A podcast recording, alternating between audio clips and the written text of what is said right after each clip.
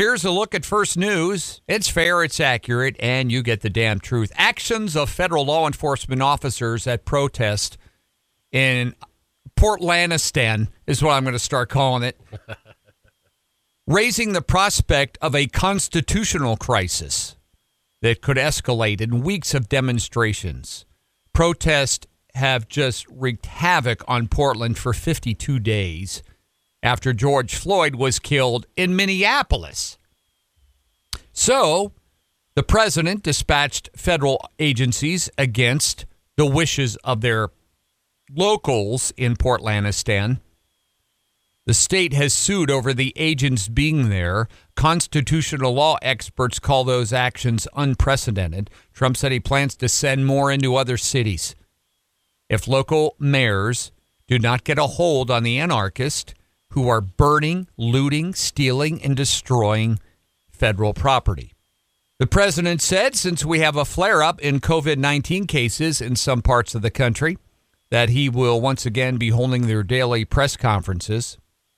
And he said it's creating divisions now between Congress. They're working on a federal aid package. Now, this I told you about this. The House yesterday, they passed that $3 trillion measure. Democrats didn't even read it, didn't even see what's in it. Pass, yes, because it's $3 trillion. And they know that is DOA on arrival in the Senate and the president. And then what they'll do, the campaign commercials coming out in the next few weeks will say, we really cared. We tried to send $3 trillion, and yet Senator Steve Daines voted against giving you your medicine and your mother's milk to your newborn baby. That's what they'll do with it. No. Mitch McConnell said they're preparing one, maybe another trillion dollars. Workers from the service industry and fast food chains rallied with labor unions yesterday talking about racism and economic inequality. They had demonstrations in the U.S. Organizers said 20,000 workers in 160 cities walked off the job. That was their official count. Protests drew people whose jobs were in healthcare, transportation, construction that don't allow them to work from home during the coronavirus.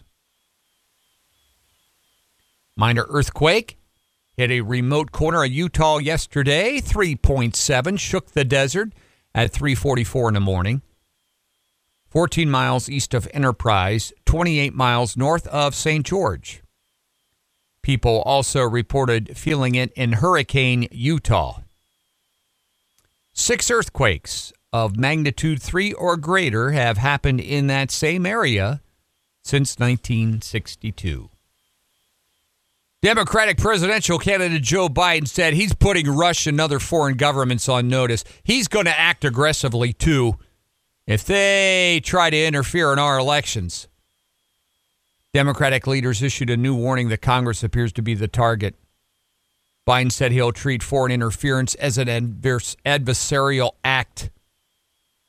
The new alarm gives a renewed urgency. What's he going to do when some millennial from his bedroom in Phoenix tries to hack into an election? Yeah. Because, you know, kids will do it. Right. People in our own country will do it. And only Russia. You know, he doesn't care about, what, India? Yep. Or any other country around the world where a hacker may try to get in? America has a lot of enemies. We're not popular. Hackers can get in from anywhere. St. Louis prosecutor has charged that husband and wife with felony unlawful use of a weapon because they displayed a gun when they were protesting outside of their home. Kim Gardner announced the charges Monday. Both are personal injury attorneys in their 60s, by the way. Actions came June 28th when there was a protest outside their home. They felt threatened. They said they were defending their home. Several hundred protesters were marching to the mayor's home just a few blocks away, but decided to stop and raise a little hell with them, so they protected their property. We'll see what happens. Asian stock markets higher today. The Nikkei's up. South Korea is up. Shares rose in Taiwan and Southeast Asia. The S&P 500 yesterday gained 0.8%. The Dow Jones Industrial Average gained 0.1%, closed at close to 27,000. NASDAQ had its best day since the end of April. NASDAQ climbed 2.5% yesterday. That is an all-time record high for the NASDAQ Stock Exchange, 10,767, an all-time high. New records are being reached in the stock market as Americans' wealth is growing in their 401ks and their stock portfolios, and you would never know it. No. The U.S. government has imposed some new trade sanctions on 11 companies it said are implicated in human rights abuses in China.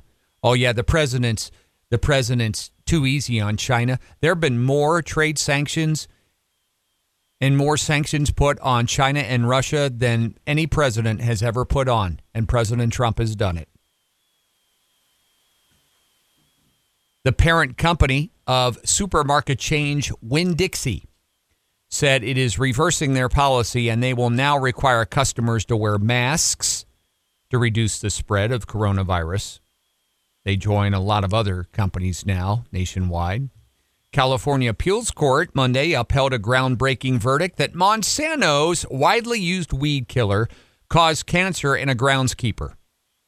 But they slashed the damage award. They wanted $78 million. Now the award's $21.5. A jury decision in California, 2018, they said Monsanto acted with a conscious disregard for public safety when it comes to Roundup. A coalition of states is now jumping on board. They're following California's lead in setting goals to jumpstart a transition to electric-powered trucks. The goal is to reduce greenhouse gas emissions. 15 states now, plus Washington, D.C., announced this week they've agreed to develop a plan.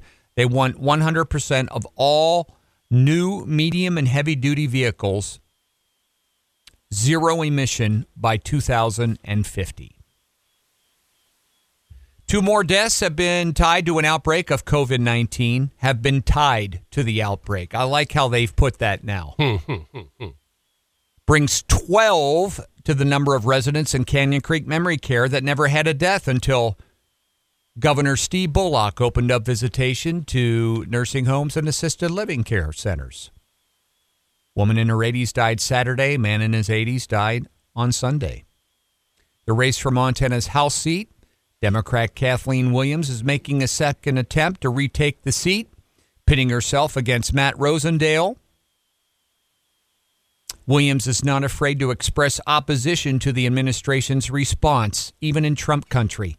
Oh, but she's afraid to come into this station, isn't she? Uh-huh. Polls are putting them neck and neck right now going into November. A coalition of states is renewing their push to stop the Trump administration from selling coal from public lands.